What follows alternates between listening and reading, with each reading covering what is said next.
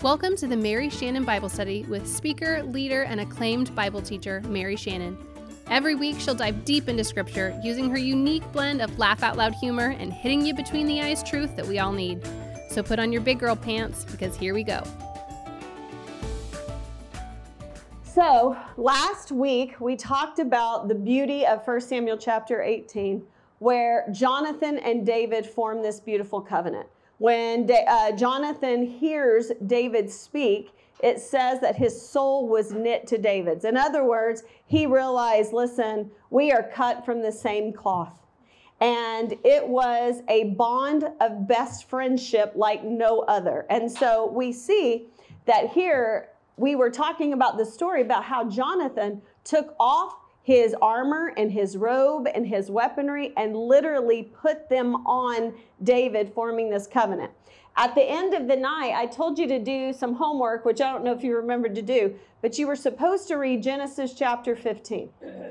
Genesis chapter 15 is where God makes a covenant with Abraham. And he's saying to Abraham, Listen, I'm going to make you into a nation. I'm going to make your name great. I'm going to bless those who bless you and curse those who curse you. All nations will be blessed through you. I'm going to give your descendants this land. So it's the promise of the Redeemer, Jesus, coming through the nation of Abraham. And Abraham had asked the question, but Lord, how will I know this? And so God tells him exactly what to do. He gives him some instructions. He tells him to go get certain animals, to cut them in two, and to set them opposite of each other. It would have created a blood path. And so God comes down in the form of a smoking um, pot, a flaming torch, and he literally passes through the pieces, cutting a covenant. Basically, what he is saying is, Death be to me if I don't uphold this covenant. So, anytime you see a covenant in Scripture, it is being cut, and there will always be signs, there will always be a sacrifice, and there will always be a promise. And so, when we look at this, so, for example, in Genesis chapter 15, the signs were the smoking oven or the, or the fire pot and the torch. Okay, he's promising Abraham about a generation who 400 years later is going to be put into bondage and then freed and eventually given this land. So, the signs of the smoking pots remind you of when they were in bondage in Egypt and they were using the smoking pots to make brick. And it also reminds you the flaming torch of the pillar of fire leading them through the desert. So those objects symbolized God. Okay? So the signs were that. The sacrifice was actually, you know, the animals that had been cut into two. And the oath in that case was all of what he had promised him about his nation. When you look at the covenant in chapter 18, it can be a little bit harder to find. Okay? So obviously the signs are easy. What is the symbol or what is symbolically, what are we seeing about the covenant? What are signs? It represents something. How about the royal robe, the armor, and the weapons? Okay, that is representing Jonathan's kingship or future kingship. It's his status, okay? So you have these signs representing that. But what is the sacrifice? That's a little harder. If you look at 1 Samuel 20, 13, it'll give you a little bit of a hint. Take a look at that real quick. Or actually, no, 1 Samuel 20, 30 through 31. What is it? Well, you're close. What she said the giving up the relationship between Saul and Jonathan. Why would the relationship um, even be up for grabs? Because the point is, what did Saul want for Jonathan? He wanted him to be what? King. He wanted his son to be the king. So in this covenant with Jonathan and Saul, I mean, with Jonathan and David, who is actually the sacrifice? Jonathan. Jonathan is saying, I am the sacrifice. I am giving of my life for you. And so the signs are the status of, of his future as a king, but he himself is the sacrifice. And then the oath is in 1 Samuel 20, 13, where he basically says, Listen, whatever it takes to save you, I will. I will put my life on the line for you, David. I actually pledge my allegiance to you. And you have this beautiful picture of covenant. to where he literally gives up what is rightfully his to become vulnerable. He is saying, I will remove my status, my position, and give it to you. I will become defenseless in your presence. And what was the motivation behind it? Love. Absolutely. What was the motivation behind the covenant in um, Genesis chapter 15? Deuteronomy 7 6 through 9 tells us why did God pick the nation of Israel? He loved them. That's it. He loved him. If you read 1 John 4:10, what motivated God's love for us? I mean, what motivated his covenant for us? His love for us. And do you not see the picture of that covenant? He literally was the King of Kings. He literally takes off his right as the creator of the universe to become man, to be the sacrifice. That is what he did for us. Jesus himself demonstrated his love for us by offering himself. He came down and became the sacrifice. He removed his royal robes and became a man. He became vulnerable and defenseless before us his oath was if we acknowledge him as the Son of God, we will be saved. Same deal, covenant, all through the scriptures. But what I think is really interesting too is that Jonathan, this is the most beautiful picture of friendship. Friendship is the removing of an image and being what with one another? Vulnerable. Listen to this article. I love it. It says, we don't spend very much time thinking about the nature of true friendship. In our social media dominated age, we are so image conscious that we think more about the impression that we make than we do about making genuine friends. If you are not careful, you will carefully craft an image using social media and not allow people to get too close because it would ruin the image. Then you build your identity on the number of people who are impressed by you and who respond to the image that you have created. You have an important choice to make. You can impress people or you can have genuine friends. When we develop real friendships, our friends will know that we are not that impressive. That's my favorite part of the whole article right there. When you develop true friends, your friends will know that you are not that impressive they will see the rough edges and the ugliest things about us, but we will be known and we will be loved. That is the beauty of true friendship. It sees the ugly and it stays. The truth is this unless you are fully known, are you really fully loved?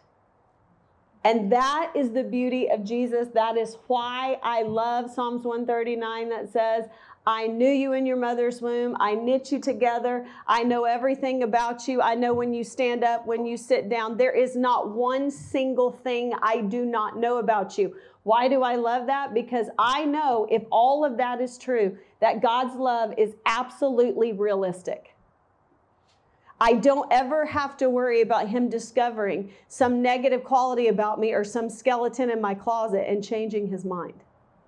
He knows every single thing about me, everything I've done and everything I will do, and He loves me anyway. And that is the beauty of true friendship. They see the ugly and they stay. In verse 5, as we continue, it says, And David went out and was successful wherever Saul sent him, so that Saul sent him over the men of war, set him over the men of war.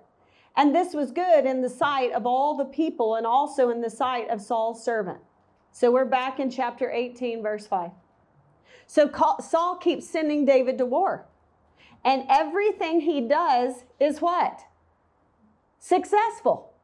The servants love him. The soldiers love him. The population loves him. Everything he does is successful. And let me tell you, up to this point, I do believe Saul has been dealing with envy. Okay, let me tell you the difference. Envy is a painful and resentful awareness of an advantage enjoyed by another person, joined with the desire to possess that same advantage. So you see someone that has something you want and you want it. Okay, that's envy. It tends to be pretty secret, pretty personal. But the difference between envy and jealousy envy is when someone has something you want, Jealousy is when you feel like someone is trying to take something you have. All right? One deals with two people, you and the one you're envious about. But the other one typically involves a third party that has been put into play. So we're going to talk about this even more, but tell me this what do you think Saul is envious of?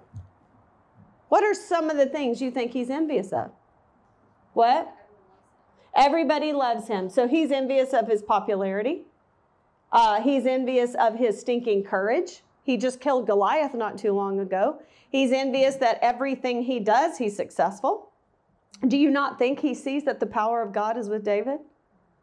And he is envious of that because he understands that, and now he sees it in David. Do you think he could be envious of his youth? Oh, I remember when I had that much passion. I remember those days. You know, it's easy to have courage as a young man. You don't have a whole lot to lose. Wait till you have everybody depending on you. Wait till you have a kingdom depending on you. And you look and he sees all of this that possibly some of the things that he had had and experienced in his youth. And inside, he is envious. By the way, envy does not always have to be a bad thing. Sometimes it we see what other people have and it motivates us to what? work, right? It motivates us. If that is the life we want, and these are the things we would like to have, then how do you go about getting it? J O B, right? So you work for it. It doesn't always have to be um, a negative thing, it could actually be good. But then all of a sudden, his envy turned into what? What's the title of verse 6? Above verse 6 in your Bible, 1 Samuel chapter 18. What's the title of that section? Saul's growing fear. What version do you have? Jealousy. NIV, Saul's jealousy. So now we're moving from envy to jealousy. So it says this As they were coming home, when David returned from striking down the Philistine, the women came out of all the cities of Israel singing and dancing to meet King Saul with tambourines, with songs of joy, and with musical instruments. And the women sang to one another as they celebrated, Saul has struck down his thousands and David his tens of thousands. Okay. Now we have a whole nother party coming in. Okay. And listen, when you come walking out and women are singing in the streets, okay, you are popular. You're being praised. But when it's the number one hit, you are some serious popular. This was the number one hit in Israel right now that everyone is singing that David has killed his tens of thousands. The beautiful thing about David here is he does not, um, he doesn't believe his own press. You do not see him get puffed up, which we've already seen him be criticized, have we not? When he went to kill Goliath and his older brother says, What, what are you, little punk, doing here? And where'd you leave your stinky little sheep? You just came down here to get something started because you just want to watch this fight right? And he criticized him. And David did not let criticism derail him because he knew his why and he just kept moving. But you know what? Sometimes you think criticism or um, a, battle is your test. How about prosperity, popularity, and praise? Do you not think that sometimes those are actually bigger tests? Because I'm going to tell you, prosperity and praise and popularity those can be huge, huge traps. And we see that he did not fall for either. He did not get puffed up when he was praised, and he also did not get derailed when he was criticized. What does that say? He's pretty solid in who he is. In our world today, we would say he's pretty comfortable in his own skin. He doesn't get pulled either way, but not Saul. All right, Saul is a different story. It says in verse 8, and Saul was very angry, and this saying displeased him. He said, They have ascribed to David ten thousands, and to me they have ascribed thousands. What more can he have but the kingdom? And Saul eyed David from that day on. The next day, a harmful spirit from God rushed upon Saul. We've talked about that before.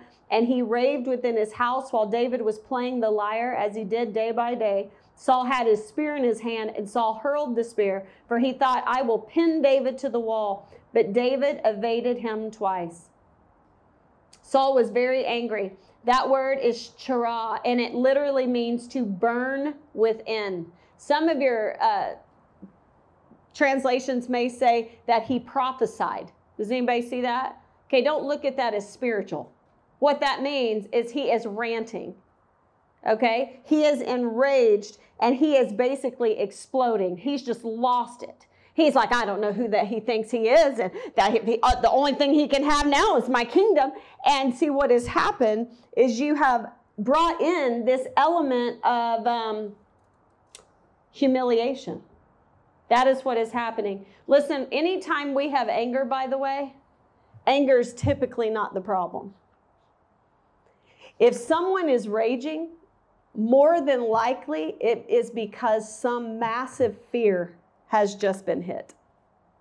And so if you are raging like that, you need to start asking yourself some questions, backtracking. Why? Why am I responding like this? What is going on inside of me? Because the bottom line is nobody can make you feel any certain way, but they can reveal things in you that bring out emotion. Okay, why is this striking me so much? Why am I reacting? Do you realize there is something called the cycle of rage? I thought this was so interesting. This is what it looks like. There's usually a triggering event. Some event happens, okay? Someone cuts you off, or whatever it is, something has triggered you. The very next thing is you immediately start having negative thoughts that person does not give one iota about anybody else on this street. How selfish that you, I mean, really, do you know this person? No. But all of a sudden, you start having all of these negative thoughts. When you have the negative thoughts, what then starts to happen in your emotion? Your emotions start building up to be what your thoughts are saying. You literally can feel your heart race or your chest tightening. You can seriously feel the anger coming. And then, yeah, so you have emotion, you have physical symptoms, and then guess what you do? You have an action. You act out of all of that. Think about the last time you exploded. Was there an event that triggered you? Immediately from the event, what did you start to do? You started having negative thoughts, questioning why this, why that, they did this, kind of like Eliab did with David, questioning the heart, what's going on.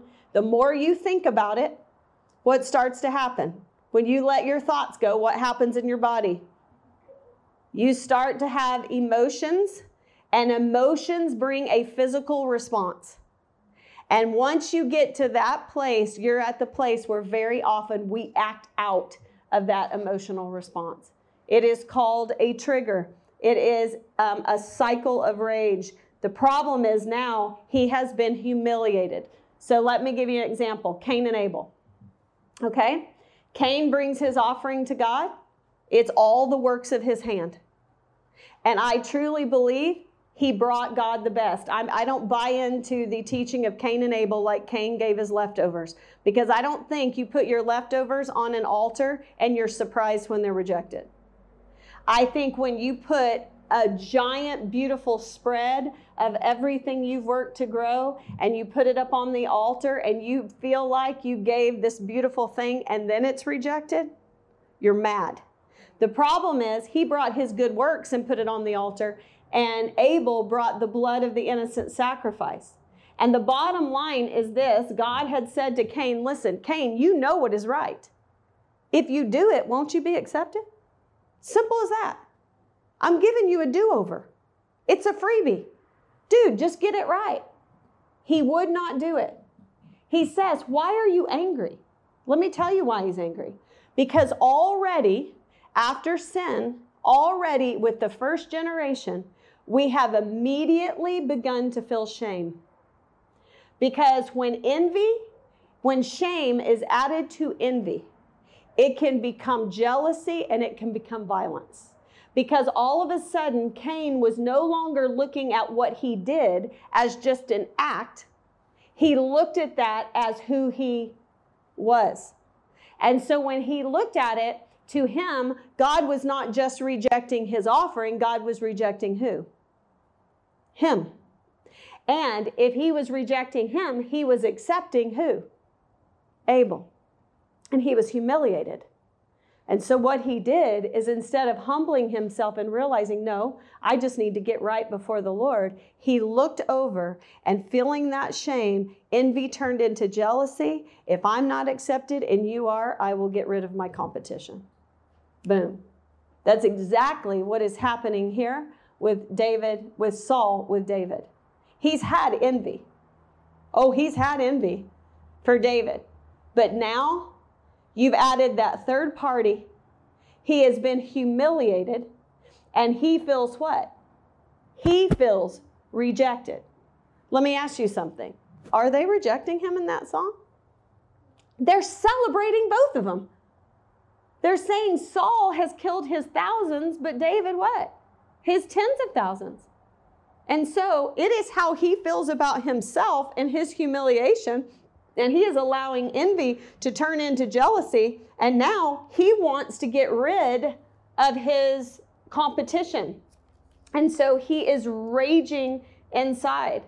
Um, and he hurls the spear, which I think the next verse is hilarious considering that. Verse 12 Saul was afraid of David because the Lord was with him but had departed from Saul. Do you not find that funny? What just happened? Who just threw the spear? Saul. Well, let me ask you this. In this scene, who should be afraid? David. But yet it says, who's afraid?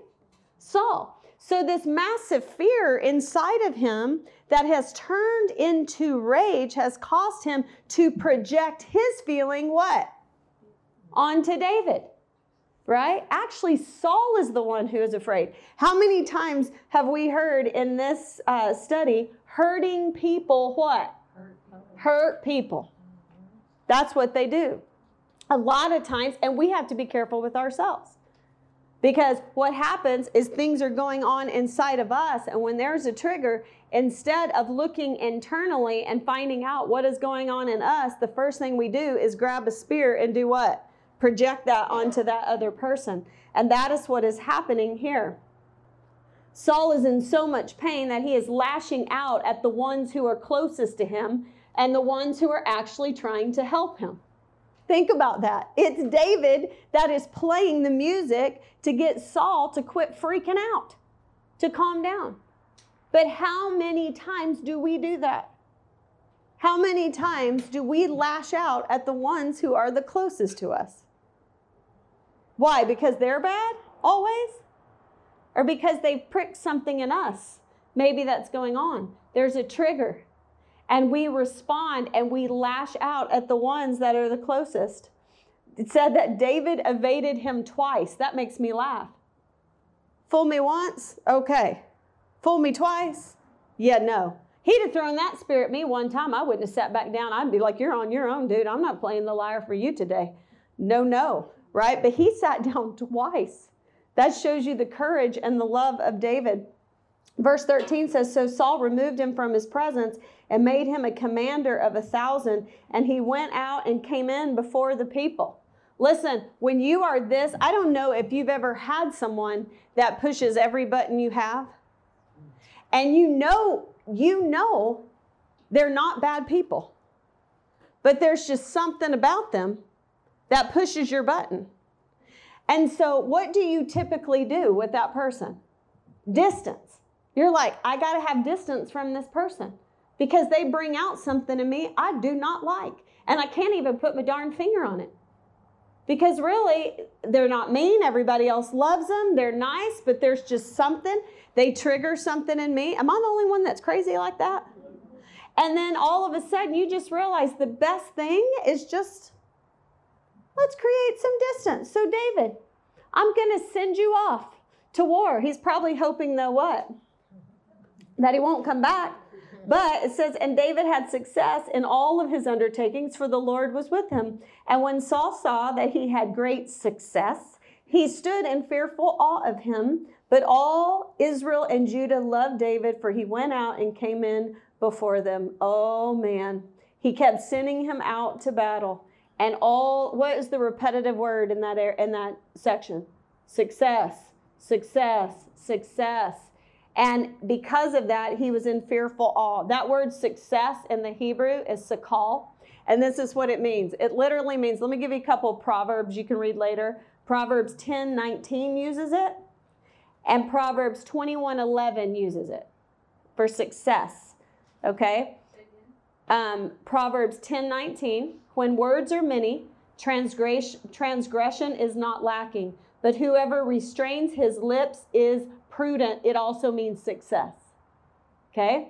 And then Proverbs 21 11 says, When a scoffer is punished, the simple becomes wise. When a wise man is instructed, that means successful, he gains knowledge. So, bottom line, this word success for David means he knew when to speak and he knew when to keep his mouth shut. That's a good trait for a young man. Okay, and it also meant he was teachable. Can you imagine how much Saul? David just drew, drew, I mean, he just drove Saul nuts. Because no matter what he did, he was just a fine young man. He was successful. He had courage. The power of God was on him. He walked in a room and it lit up. He could talk to anybody. He could keep a confidence. He knew when to speak. He knew when not to. He gained instruction. He would sit and listen. And yet Saul wanted so bad to hate him. And every time he was successful, I think Saul was just enraged and so at this point, it said that Saul looked at him and what? At that moment, they were enemies. He's like, what else can he take but my kingdom? And he looked at him. At that point, he, from that moment on, life began to change for David. And, and we're going to go quickly, but what you're going to see in the next few chapters is that God begins to strip away all of the crutches or the comforts of David. Now, this does not seem hardly fair, does it? Did he deserve it? No. But if you're going to be king, where do you learn the most? In suffering, in solitude. And so I truly believe, and I'm going to say this several times, I think David became a man after God's own heart in the shepherd's field, but I think he became a king in the wilderness. And so you're going to see that starting here, that he's going to begin to strip stuff away. It begins with his wife. Saul had given his daughter Michal to David as a wife. And by the way, even that, he tried to trick him. Because he's like, if you really want to marry Michal, um, oh, I'm so glad to have you in the family, son. Um, I know you don't have much to offer. That's okay because, man, we just really love you. The only thing I really need is a hundred foreskins from the Philistines. Well, that's quite the thing to ask, right? So that means if you're going to bring a foreskin, the body better be dead. And so basically, he's saying, I want you to kill a hundred Philistines, and I want you to bring me their foreskin as proof. I would not want to open that box when he got there. But let me tell you, he didn't talk about overachiever. He didn't just kill a hundred. How many did he kill? 200. He went over and above. How mad do you think that made Saul? That he came back because he thought, oh, if he goes out and tries to do this, he's going to die. This is the way I'm going to get rid of him. It didn't work. It backfired. He came back with double the portion because he's such an overachiever.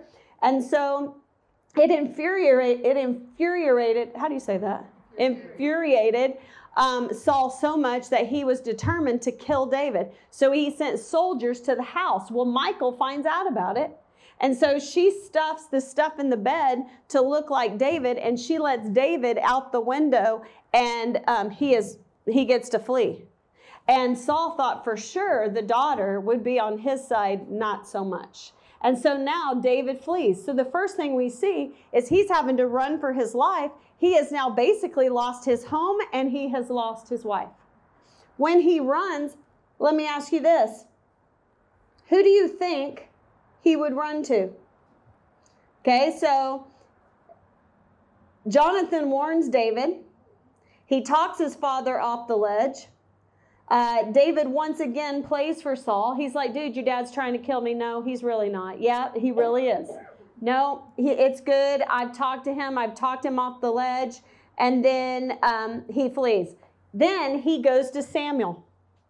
Okay, Samuel is his mentor, the one who anointed him as king. He goes to a place uh, where Samuel is, um, Ramah, and if you could see that place, it is building on top of building on a mountain.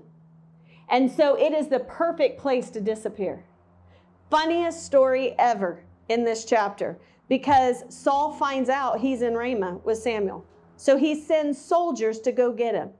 Anytime the soldiers come into the city of the prophets, they start to prophesy. So, do you understand what I'm saying? They're coming, they're going to take David, they're going to take him back to Saul to be killed. They walk into the city to a worship service and they start singing, uh, you know, sing a hallelujah, right? I mean, can you imagine? They walk in and all of a sudden they start worshiping, they start prophesying they're removing their garment, their soldier garment, and they're being what and and they just have this whole experience. They go back and, and Saul goes, Where is David? Dude, I don't know what to tell you. I went to Ramah, and when I went in there, something happened to me. It's an experience I can't even explain. Like I started to prophesy. We had a worship service. Sorry, I don't have David. This happened three times. He sent different soldiers to this place, and every time when they went in there, the Spirit of the Lord came upon them, and they had a worship service, and they went back without David. So Saul says, Well, if you're going to do something right, then what? Do it yourself. So Saul goes and he goes to Ramah. And when he comes in, what do you think happens to him? The Spirit of the Lord comes upon him, and it says that he removes his outer garments. Literally, he removes his status humbles himself, and he has a worship service. And in the process, does not get David, and David has to flee from Ramah. So David has lost his home, he has lost his wife, he has lost his mentor. Now he goes back to Jonathan. And now they have some heated words. And this is actually beautiful because listen, that tells you right there that two people that love each other and are in covenant can have some what? Heated words. Do you always see the, the same side of the story? No. And you can sit there all day long and say, No, this is how it is. No, this is how it was. No, he would never do that. Yes, he would. Your dad is trying to kill me, dude. No, he told me he wasn't. Well, I don't care what he told you. He threw a spear at me. His soldiers came to get me, and your sister let me out the window. Do you understand that he sent soldiers to Ramah to kill me, and instead they, he came himself, dude. I ran away. There's no way. My father would not do that without telling me. I would know what is going on. And it's heated because David is stressed. He is running for his life. Here's my favorite part of it all Jonathan says this. He says, Whatever you say, I will do it for you. At the end of the day, that is the most beautiful thing. They do not see eye to eye. Jonathan does not agree with David. He does not think his dad is going to do this. But who does he care about the most? David. And so he looks at him and he puts the dance away, the who's right, who's wrong dance, and he says to his covenant friend, What do you need? What do you need? Tell me what you need and I will do it. Why? Because you are the most important to me. So you tell me, what is it? You say the word and I will do it. So they came up with a plan. Do you remember this plan? Have you read ahead? Okay. So he would go back. They were having a festival and all of the leadership, the royal family, should have been at the table for the festival, but David was not going to be there. And Jonathan was going to tell his dad, Oh, David, well, I sent him off to his family because something's going on there and he needed to go celebrate with him. And he said, If he reacts like a lunatic, I'm going to know that he wants to kill you. That's exactly what happened. They had devised a plan where Jonathan would shoot an arrow into a field, and depending on what Jonathan said to the young boy that went to get the arrow, David would know if it was time to stay or time to flee. And this part actually breaks your heart. Because the fact is, Saul was going to kill David. Jonathan was wrong. And but Jonathan stayed true to his commitment to David.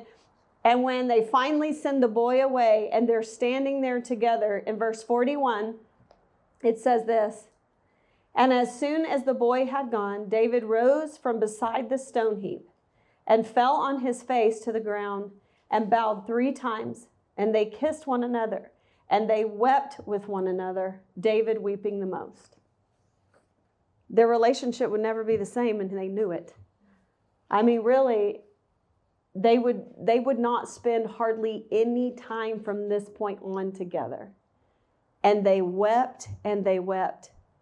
Why would David weep the most? He's losing the most. I mean, think about it. He cannot go back home. He has lost his wife. He has lost his mentor, the man he leans on, the one who anointed him, the one giving the promises that he could hold on to. He has now lost his very best friend. And now he runs and he is a fugitive. And he goes to a place called Nob, where the priests are, all the priests there. It's where the tabernacle would have been. It's all the worship would have taken place. And he goes there, and the priests actually help him by giving him the bread every um, every week. The twelve loaves on the table of showbread would be taken off and replaced with new ones. They were supposed to be eaten by the priests, but there was an allowance made for life and death. And so they gave those loaves to David because he had no provision. And so they helped him. They prayed for him. They gave him the loaves of bread and they gave him a weapon, the, the sword of Goliath, actually. And so the sad part is, and we're going to see this a little bit later, but he goes there, and after he leaves, there had been an Edomite spy there watching all this, who later on tells Saul about it and Saul sends this spy and eventually goes to Nob. And not only does he kill 85 priests, all the priests, this guy goes back and kills their entire family. Genocide wipes them out. And all of it was because they helped David. So David has lost his home, his wife, has lost his mentor, the guy he could go lean on for spiritual guidance, the prophet Samuel. He's lost his very best friend, more like a brother. He has lost his whole spiritual community. And now, the last part you're going to see is he is going to lose his self respect a little bit. I don't even know what chapter I'm in. Are you keeping up with me, Taylor? 21. Okay, now look at verse 10. Okay, David flees to Gath. Okay, and David, see how uh, this is fast okay, because we're going to get to 2 Samuel when we go back. And David rose and fled that day from Saul and went to Achish, the king of Gath. By the way, quiz who was from Gath? He's a really big dude. Goliath. Goliath was from Gath. So this is Philistine territory. Okay? And the servants of Achish said to him, Is not this David, the king of the land? Did they not sing to one another of him in dances? See what I'm talking about? This was the number one hit in the land. Everybody heard it, even the Philistines. Saul has killed his thousands, and David his ten thousands. And David took these words to heart and was much afraid of Achish, the king of Gath. What has happened is David is a fugitive. Think of the movie. Basically, what he did is he went into a thriving metropolis of a city, enemy territory, where nobody would look for him. He has on his black hood. He's walking the streets, hoping not to be seen. He gets spotted. Shocker. They take him to the king, right? And they're asking, Isn't this David, the one who killed our champion? So in verse 13, it says, well, verse 12 says, And David took these words to heart and was very afraid. So he changed his behavior before him and pretended to be insane in their hands and made marks on the door of the gate and let his spittle run down his beard. Are you hearing that? All right, he acts like a lunatic. He acts like he's lost his mind. Well, think about it. He is a man of war. He's been fighting. They think he's he's cracked. He's lost his marbles. Like what in the world? So Achish said to his servants, Behold, you see the man is mad. Why then have you brought him to me? Do I lack madmen? That you have brought this fellow to behave as a madman in my presence? Shall this fellow come into my house? He is saying, Y'all, really? Do I not have enough crazies around me that you need to bring one more? Like what threat is he? He's he's spitting on himself. Like he no, I maybe that was David, but look at the shape he's in now. Can you imagine? One minute I am telling you about David who is going in the name of the Lord to face Goliath. And literally in the next all he's had is success. Everything's great. It's awesome. He doesn't do anything and not succeed. And then all of a sudden in a moment because of what is going on in the inside the rage and the envy and the jealousy of Saul, in one moment his life changes and he loses everything? Have you ever been in that situation or known anyone in that situation where life was easy, easy, easy, success, success, success, success, and then all of a sudden you hit a wall, and from that moment on, you're like, oh my gosh, loss, loss, loss, loss, loss. He lost his home, his wife, he lost his mentor, he lost his best friend, he lost his whole spiritual community, and now he's basically lost his self respect because, in order to survive, he's not being a warrior, he's acting like he's crazy so that he can get out. And then you look at 1 Samuel 22. David departed from there and escaped to the cave of Adullam. And when his brothers and all his father's house heard it, they went down there to him. And everyone who was in distress, and everyone who was in debt, and everyone who was bitter in soul gathered to him. And he became a commander over them, and there were with him about 400 men. I'm not going to get through because of our rainy day. I'm a week behind, so that's just the way it's going to be. But I want you to know think about that. He ends up in a cave. He is alone in a cave. And if you want to know how he feels, read Psalm 142 because he wrote it in that cave. And the part that gets me the most is what he says. He goes in Psalms 142, it says, Not one person cares for my soul. God, please deliver me. His family came. And I would like to tell you, I think they came to support him. But knowing his family, I don't know about that. When Samuel came to anoint David, his father didn't even think of him not one time. He had to be asked, Do you have another son? Right? And then when we met, when we saw the relationship between Eliab, the older brother, and David, how did that go? Not too great. But I will say this sometimes in, in uh, trauma or in bad situations, sometimes families stick together, right? Because I can tell you this my two kids, can fight like you have never seen. One can walk by and just irritate the other, and they're in a fight before you know it. And they can say the meanest things to one another, but I'm going to tell you what. If any other person gets after one of those, the other one will tear you up like a junkyard dog. Have you ever experienced that? They're like, uh uh-uh, uh, do not matter. So maybe, but here's what I think happened they're having to come to this cave. Because if King Saul is trying to kill David, who do you think he's going to go after also to get to David? The family. And so they too have now lost their homes and their privileges because of what has happened with David. And we see that David sends his parents somewhere to be safe. But it's interesting how all the malcontents came to him. And this is going to be where he builds an army. And so I am telling you, I don't know about you, but I don't know if you've ever been to a place where you feel like God is stripping away.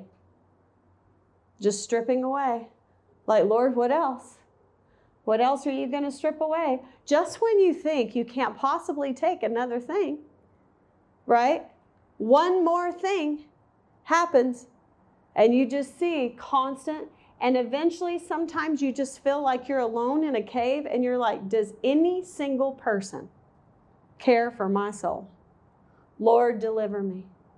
And isn't it interesting that when we're there, other people start to come our way? we're going to look at that because I'm going to tell you he is such a picture of Jesus right there. Because Jesus came for the sinners. Let me read you a song that I love to end, and then we'll talk about this when we get back. It says, We all started on the outside, the outside looking in. That is where grace begins. We were hungry, we were thirsty, with nothing left to give. Oh, the shape that we were in. Just when all hope seemed lost, love opened the door for us. He said, Come to the table. Come join the sinners who have been redeemed. Take your place beside the Savior. Now sit down and be set free. Come to the table. Come meet this motley crew of misfits, these liars and these thieves. There's no one unwelcome here, no. So that sin and shame that you brought with you, just leave it at the door and let mercy draw you near. Just come to the table.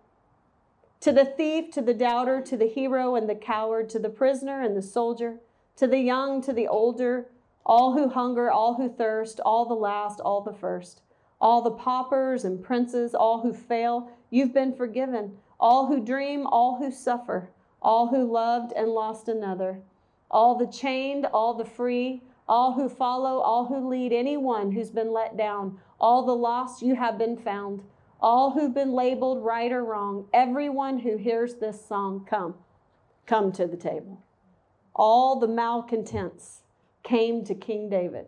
What a picture of the Christ, the King that would come a thousand years later when he would come and they would all be drawn to him. And David is going to take these malcontents and turn them into the mighty fighting men of David that were renowned. And look what Jesus did through a motley crew of people in building the church. And so we're going to see how this progresses. And um, we got a three three week break, right? So January 7th, we will be back here at night, and um, I will get you through this and start into Second Samuel. All right, what's your homework? How about finishing First Samuel? Right? Read it out. How about going back over your notes through the next three weeks and start paying attention to maybe things you wrote down and the things you would say, Oh, that was so good. I loved what she said right there. Well, did you? Because have you pondered it at all? Because how often do we hear it and we think, Oh, that is so good, but we don't spend any time there. One thing we've talked about a lot is inspecting what's going on inside of us. Why are we reacting the way we are reacting? What are your fears? Getting to know yourself. Do some of that. Journal. Look for those things. Notice things about you. Look at your behaviors and don't be judgmental. Be an observer. Okay, this is how I'm feeling. Why am I feeling this way? What is going on? And just be an observer of your own life and see if you can figure out your patterns because this, this semester we've talked a lot about the patterns of Israel, what they typically do. And we all have our patterns. We all have our go to reactions, how we respond to things. And the first part of changing them is what? You got to recognize them. So do some journaling over the holidays um, and, and all of our downtime. All right, let's pray. Lord, thank you so much for tonight. Lord, I thank you for this time that we can walk through this amazing story of David, although it's just a piece of it. But God, the beauty is this David ended up in the cave, and he ran and had to face a lot of things in the wilderness. But the fact is, although he shared his feelings and he was real with you and he poured it out, the fact is he was never alone for not one moment. Oh, he felt it. Just like you did, Jesus, when you said, My Father, why have you forsaken me? You felt the separation that sin caused. The Trinity cannot be broken, but you felt it. And so, God, I pray that, especially in the holidays, we can feel so alone at times. It is the most beautiful season when we think about Emmanuel, God coming down and literally making a covenant with us, taking off his royalty, putting on flesh, and dying on the cross for us. It's beautiful, but Lord, sometimes we feel alone. And so, God, I pray that you would be ever present in this holiday, that we would keep our eyes on you, focused on you, not be distracted. Um, and God, I pray that you would do some great work in our hearts over this holiday. Bring us back together. We love you. In Jesus' name, amen. Thanks for tuning in to the Mary Shannon Bible Study. Be sure to subscribe. Shannon also hosts the hilarious and heartfelt Mary Shannon's Table podcast, where, along with friends, they chat about life, faith, and leadership. Check out the show now and subscribe. If you want to connect with Mary Shannon, go to Instagram at It's Mary Shannon or visit itsmaryshannon.com.